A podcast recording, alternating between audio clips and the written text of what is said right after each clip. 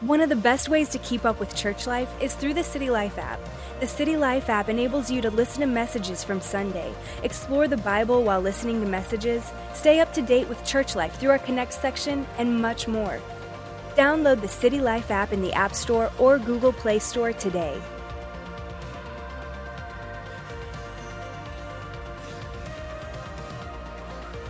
Welcome to the City Life Podcast. We're all about making Jesus known. We pray these messages will help equip you to become a follower of Jesus who is empowered to influence and shape culture. Enjoy the message. Well, I'm going to preach, and, and I'm excited about the title of this message. And here it is I'm going to preach using as a subject the encouragement that you've never heard. The encouragement that you've never heard. And I believe that God has something directly for you that's going to build you. And it's going to change somebody's life today because ultimately I'm not preaching what I think is going to change your life. I'm preaching from what's changed my life. And through this message uh, that God's revealed to me years and years ago, I'm just preaching as a broken man about a perfect God. Will you pray with me? Heavenly Father, we thank you for your grace, your unearned, undeserved, unmerited favor. God, we realize and we acknowledge without you, we are nothing. But since we are not without you, we have everything that we need in this life. So we open ourselves up and we expect you to do what only you can do touch our hearts, change our lives. In Jesus' name. And everybody said, and everybody said, Amen. Amen. You may be seated. You may be seated. Let me ask you a question. Happy birthday, Jordan. 30. Ow. Yes. Jesus started his ministry in his 30s. And he, three years, Jordan, unfortunately. three years to go. At least he had a good run. So, does anybody enjoy, just by show of hands, enjoy being clean? All right, keep your hands up. And the person next to you, obviously, if they don't like being clean, they like being scandalous. Oh, that, I know. That's kind of edgy to say. But um, I enjoy being clean quite significantly. And there are a few specific things. Ooh, setting the tone for what is going to happen next. And I'm in the spotlight. Fantastic. There are three specific things that I do not like on my body. Number one is food. Number two is glitter. I don't, oh, sometimes in church you hug people and then you go look in the mirror and you have glitter in your cheek. Ah, like, I don't want glitter on my body. I don't want to touch glitter. Like, I like to look at it and when girls like to pretend they're pixies, ah, you know, but I don't want it on me. Then the third, which is of primary importance and significance for my life, and ever since I was, ever since I can remember, I do not like this on my body, and it is lipstick. Oh! Now, I want to tell you a story. At the age of four, I was, hey, look at me. I, that is little Preston Woody. At age four, and I was in, I was I played little Jesus in the Trinity Church Passion play. And that was my um, outfit, and I had just had my acting debut that day, and it was fantastic. And, and I want to give you a picture. This is me at four, and also at four, a few months later, I went and I was so excited. Anticipation had been building for all, at least six months to Disney World. Oh, any Disney fans in the house? Fantastic. Disney World. And I was pumped. I was motivated. I was excited. In fact, I was going with mom, Auntie Vaughn, and cousin Isabella, and I was ready for Disney. And specifically in Disney, one of my favorite movies is Toy Story. Toy Story fans. Yes. My name's Preston Woody, and my favorite character is. So good. I love Woody, but I was primarily excited about going at Disney to Pizza Planet. I had been thinking and imagining what Pizza Planet might be at Disney for months. I mean, this was my sole focus. This is why I, I did acting, I did just to just to prepare myself for Pizza Planet. So there we are, walking into Disney, the Magic Kingdom, and lunchtime comes around, and I find out, I catch wind, my little four-year-old self, that we're going to lunch at Cinderella's castle. okay. So I said, Mom, but, but I thought we were going to go to Pizza Planet. She goes, but but we've got to accommodate uh, um, Auntie Vaughn and Isabella, and they want to go to the princess, and we got to go to the princess. I'm like, okay, Mom, but I just want Pizza Planet, okay, Mama. And so there we go. We're walking up to Cinderella's castle to have lunch inside. To you, that may seem cool, but to me, it, it wasn't because of what happens next. As we're walking up to have lunch in Cinderella's freaking castle, I see little boys begin to walk out about my age.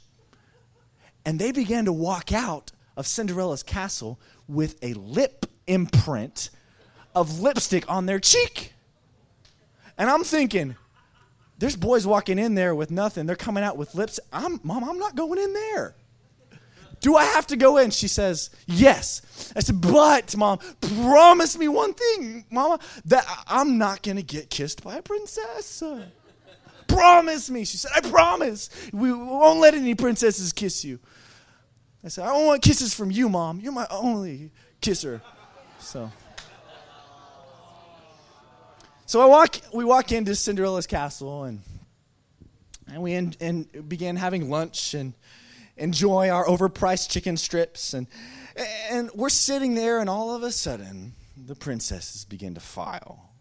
And they come in, they're coming with their dresses and bubbly personalities. And my cousins are excited about the princesses. And, and I'm just kind of like um, sitting down, keeping my head down. And all of a sudden, Auntie Vaughn says, Oh my gosh, we all need a picture with the princesses. And I said, Great, go and and no, no, no, you too. So so he pulled pulled me pulled me aside, and and all of a sudden the princesses gather around. I I mean I remember I'm four years I was four years old at the time. This has scarred me, and I remember it was Cinderella and Snow White, Snow White. Okay, so there I am with Cinderella, Snow White, Isabella, and cousin Marcella. We're we're we're standing there, and the and the picture is about to snap. My heart's pulsating because I don't I don't want to be touched. I don't want glitter. I don't want lipstick. And as the picture is snapped, I feel something on my cheek. And all of a sudden, anger, resentment pulsated through my veins. And Cinderella kissed me on the cheek. Mom was a liar. See, that was me playing Jesus as a four year old. Now I know how Jesus felt betrayed with a kiss.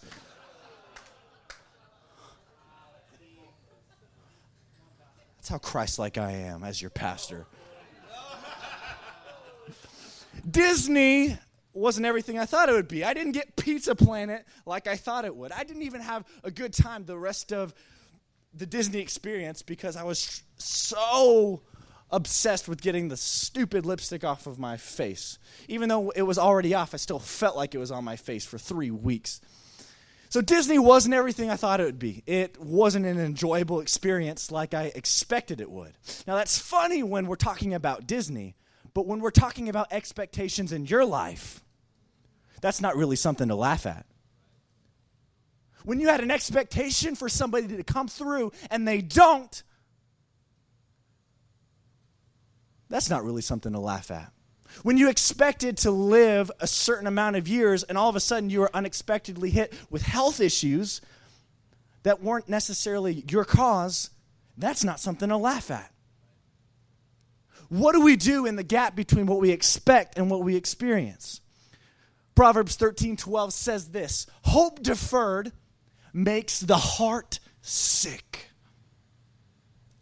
Hope deferred makes the heart sick. Let's break that down. Uh, Solomon wrote this proverb, who was one of the wisest individuals who ever lived, and he was in the prime when he was writing this. But he also knew, uh, but he also did know he would be going into a season of depression. Solomon knows a little bit about depression. He says, "Hope deferred makes the heart sick." In other words, hope deferred meaning when what you expect is put off, and when what you expect is put off again and what you, you expect and you hope for is put off again.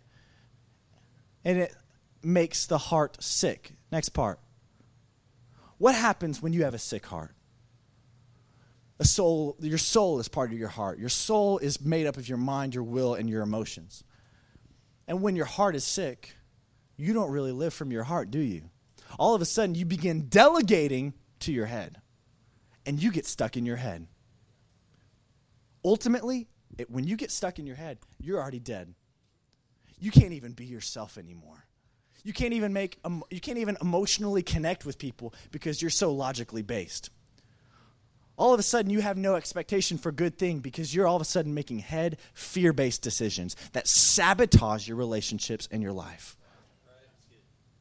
You get in your head and you're dead, and I wonder who here has been living for too long in your head.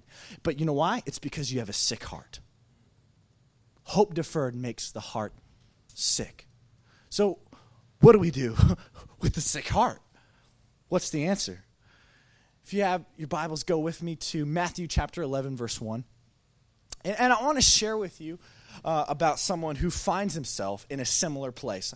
And I want to talk to you about uh, one of my favorite individuals in Scripture, and his name is John the Baptist.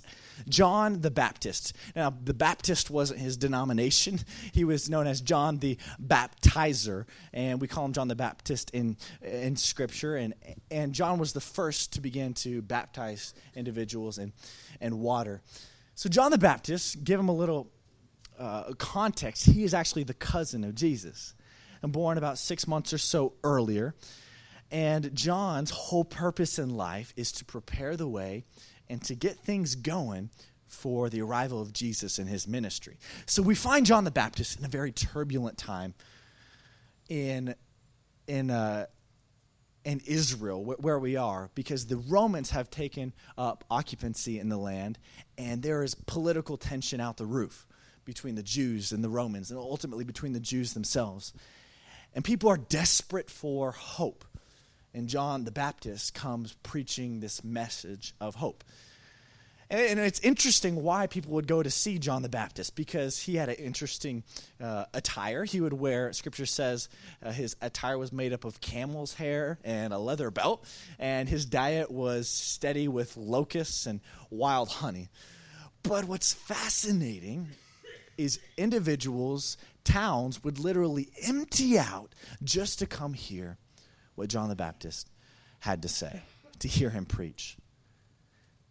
And at the height of his ministry, when there were more people with him than there had ever been in his entire life, John finds himself in prison.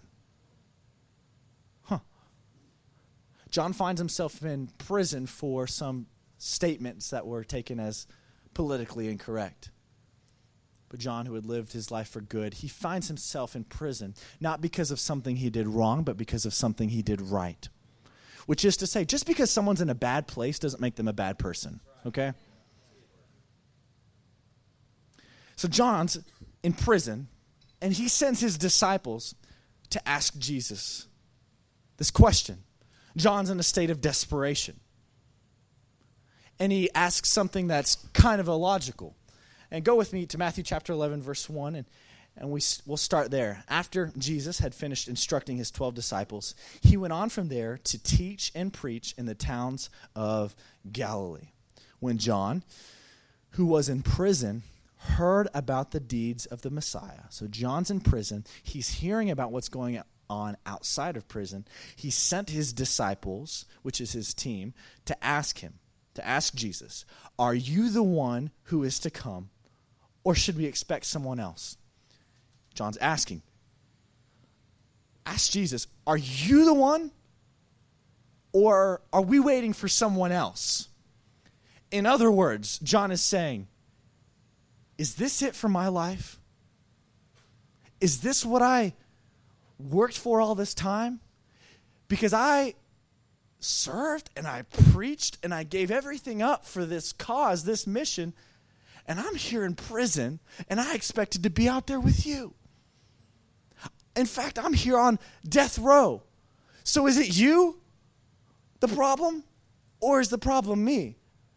And if you've ever been in a place where you're stuck paying medical bills while, every, while everybody else seems healthy, if you feel constantly and consistently emotionally unstable when everyone else seems to have it together, then you know what it feels like to say, God, I love you, God, I trust you, but is this it for my life? Is this how it's going to be? Is this how it's supposed to be? Because let me know. If this is how it's supposed to be, I would just like to know that so at least I could have some closure. Because it hurts to hope.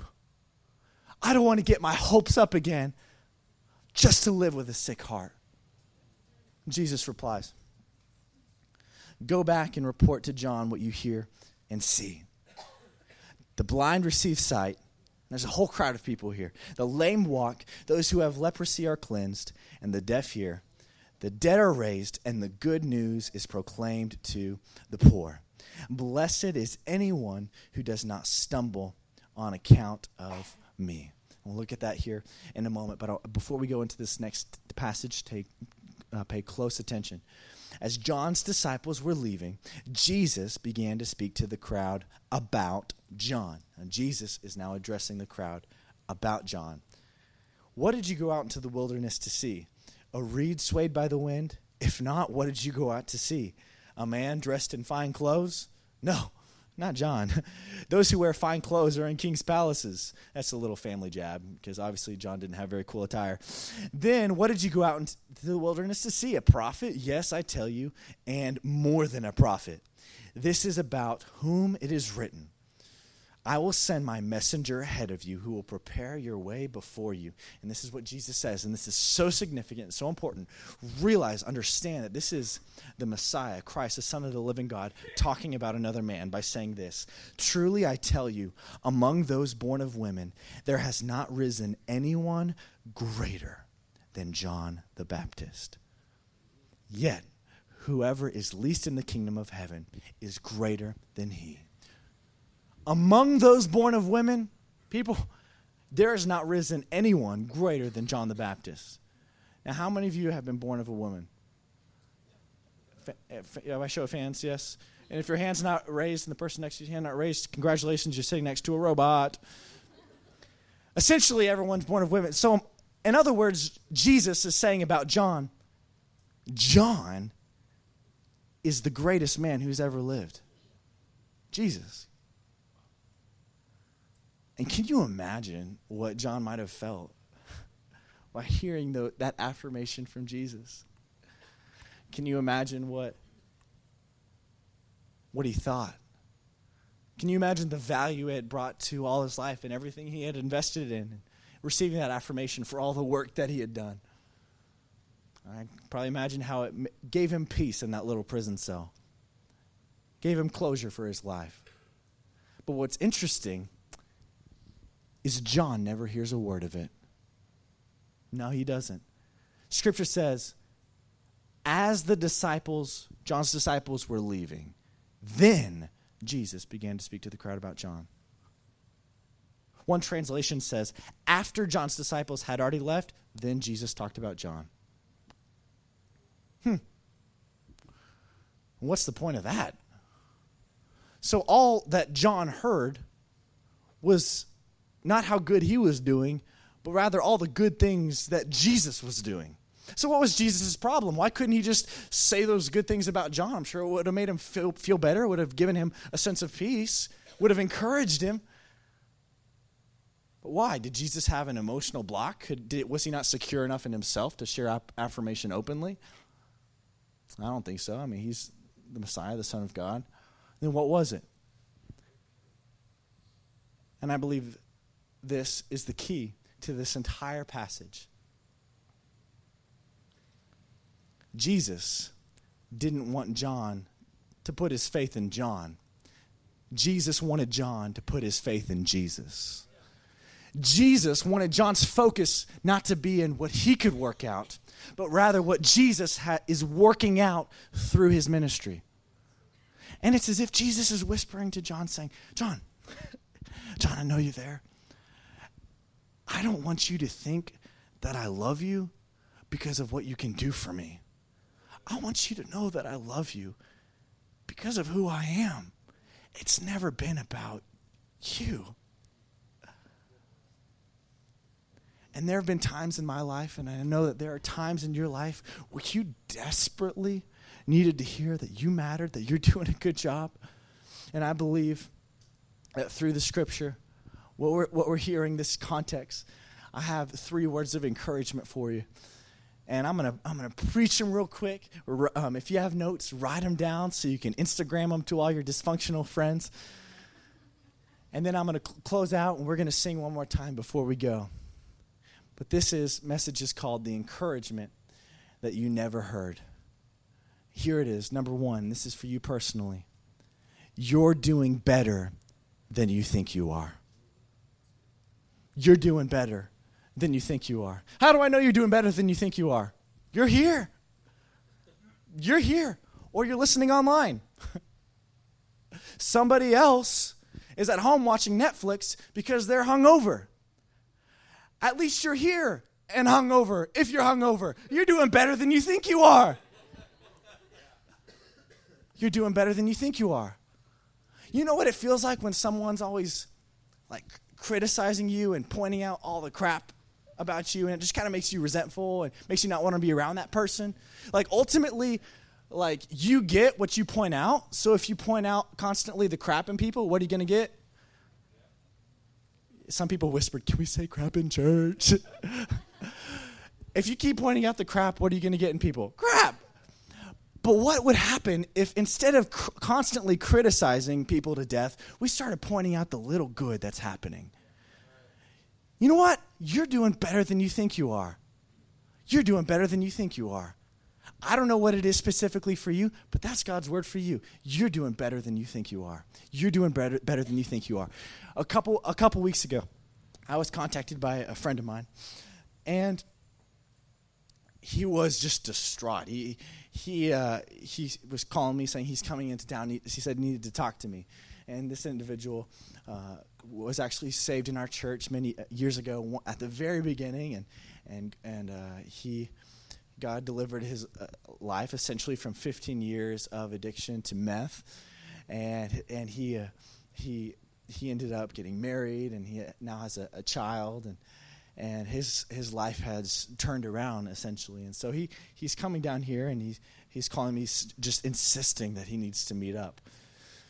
And I meet up with him and and after about 5 minutes of small talk he he looks at me and he tells me I need to tell you something. I said, "What is it?" And he says, "You know how 2 years ago you know we we sat down and we wrote out I wrote out resolve for my life that I was never going to use again. He said, "Well, just just last week I used, and uh, I relapsed, and I and I'm feeling like I just need to withdraw from everything: my job, my work, my, my family.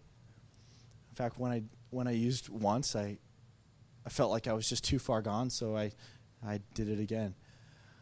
And he said, "I don't I don't know what to do," and I said, "After two years." You relapsed. He says, Yes. And you know what I did? I smiled and I gave him the biggest high five he's ever had. And he said, Why are you high fiving me for doing drugs? I was like, Yeah, I am high fiving you for doing drugs because you were lost for 15 years and you spent two years sober. You are doing you're doing so much better than you think you are.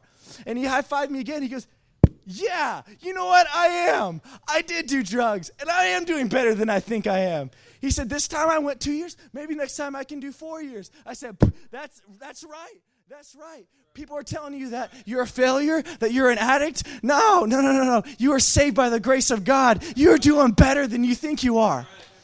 Touch two people and tell them you're doing better than you think you are. Come on, I see. I'm watching you. Number two. You matter more than you think you do. You matter more than you think you do. How? Why? you can determine the worth of something by the price that was paid by someone who knows the true value of it and Christ Jesus bought you with his precious blood. So don't you say that you don't matter. You matter so much more than you could ever know. You have no idea the future that's been laid out for you. You have no idea what's at stake in your life. You have no idea how that one friendship is holding someone's life together. You have no idea how that one smile could have saved someone's life. You matter so much more than you think you do.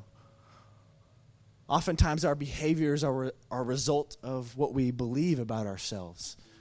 And if you believe that you don't matter, there's no wonder that you abuse yourself. If you believe that you don't really matter, there's no wonder that you don't make time for yourself. If you truly believe that you don't matter, it's no wonder that you constantly and consistently criticize yourself. You matter so much more than you could ever know. Now, about four years ago, I was preaching this passage, which is one of my favorite passages. This is, this is like a, a life message for me. And there's a man in our church by the name of Rick Brewer. And Rick was very helpful to us as we were starting this church and didn't have any income and there was no money and he would help us um, when our cars would break down and we would take our cars to his house and he would work on them. It'd take like two weeks to get them back but we got our cars back from rick and, and rick uh, he was in church every single sunday.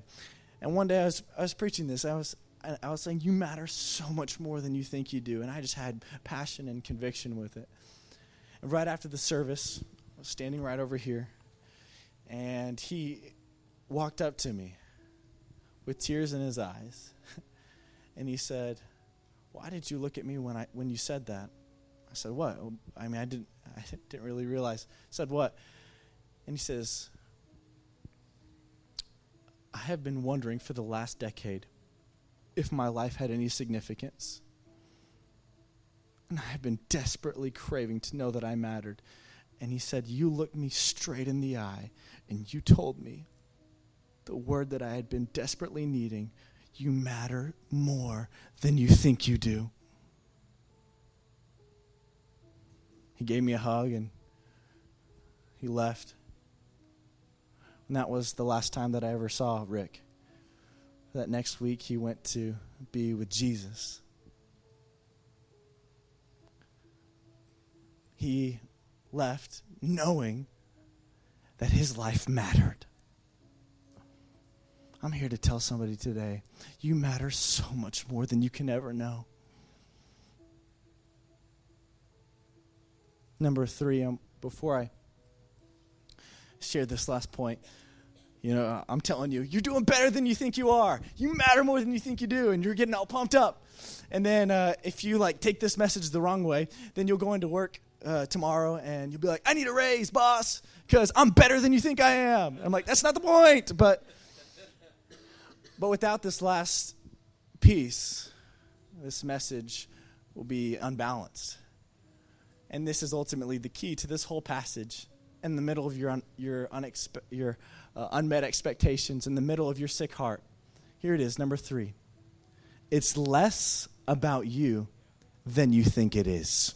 Whatever it is right now, it's a whole lot less about you than you think it is.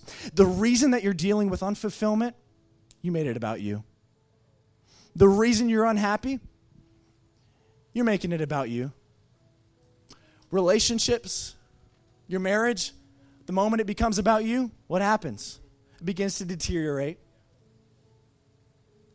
Church, the moment you make it about you, what happens? All of a sudden it's so great, then all you can see is everything that's wrong. It, this is less about you than you think it is.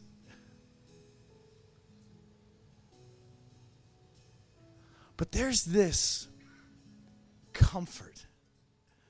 There is this peace that you live with when you realize your life is not about you. You know what happens when you wake up every single day? And you can just say, Today is less about me than I think it is. All of a sudden, for whatever reason, you just become a little bit more magnetic to people. When you live each day as if it's not about you, people just kind of want to be around you. They just kind of want to know what you have. It's a little bit easier to be happy when it's not about you. It's not about when it's not about you, your expectations are not easily unmet because your focus is to give. What would happen if we lived like that? What would happen if we woke up every single day with maybe a reminder that popped up on our phone saying, Today is less about you than you think it is? Wouldn't you get pissed off so much less? Today is less about you than you think it is. I would get irritated so much less. When I get when I would get cut off on the road, I would probably not even notice. Haha, they're probably having a bad day, but it's not about me. Love you, God bless, and give them the finger like this way, you know? when life's not about you, that's when you can actually begin to live. I heard this story. As I close, will, will you stand with me? I heard this story and I love this story. I heard it just this last week. It was told. And I heard about this man who was walking along the beach. He's an older gentleman in his 60s and and across the beach there were thousands and he describes tens of thousands of starfish that had washed up. And this is a morning walk and and he looks and he sees this young little chap, this kid and he's going over to these starfish. And he's grabbing the starfish and, and he's flinging them back into the water. And so the older guy, he's curious and he walks up to the little boy and, and he says, What are you doing? And he says, Well, I'm, I'm saving these starfish. And the old man says, Well, you know, there's about 10,000 of these starfish and only one of you. What differ- difference can you possibly make? And without looking back up at him, the kid picked up a starfish, tossed it into the ocean, and he said, I made a difference for that one. And then he went again, again. That's the kind of life that I want to live. I may not be able to make a difference for everyone, but I can make a difference for one. I can live my life as if it's not about me. I can go out in the hot sun and make a difference for somebody. That's where true fulfillment is. That's where I live. But here's the thing, and I realized this. Oh, that's so encouraging and inspiring. But then I thought about it this morning. It's as if God spoke to me and He said, Yeah, you're going to go save all those starfish. But Preston, here's the deal you're the starfish. You were dead in your sins. You were you had nothing that you could do. Like, yeah, I mean, like, I'm getting emotional, but like, I'm the starfish. It's me. I was dead in my sins. There was nothing that I could do, nothing that I could work out. But Jesus came along and he picked me up and he took me where I could never go on my own. Jesus. Jesus. My hope is not in my ability. My hope is not in my performance. My hope is not in what I can work out. No, my hope is in a person, and his name is Jesus, the King of Kings, the Lord of Lords. Come on, church, sing it out. Thank you for listening to this week's message from City Life Church. You can keep in touch with what is coming this season through social media and our City Life app. And Sunday, our favorite day of the week, is on its way. We hope to see you at City Life.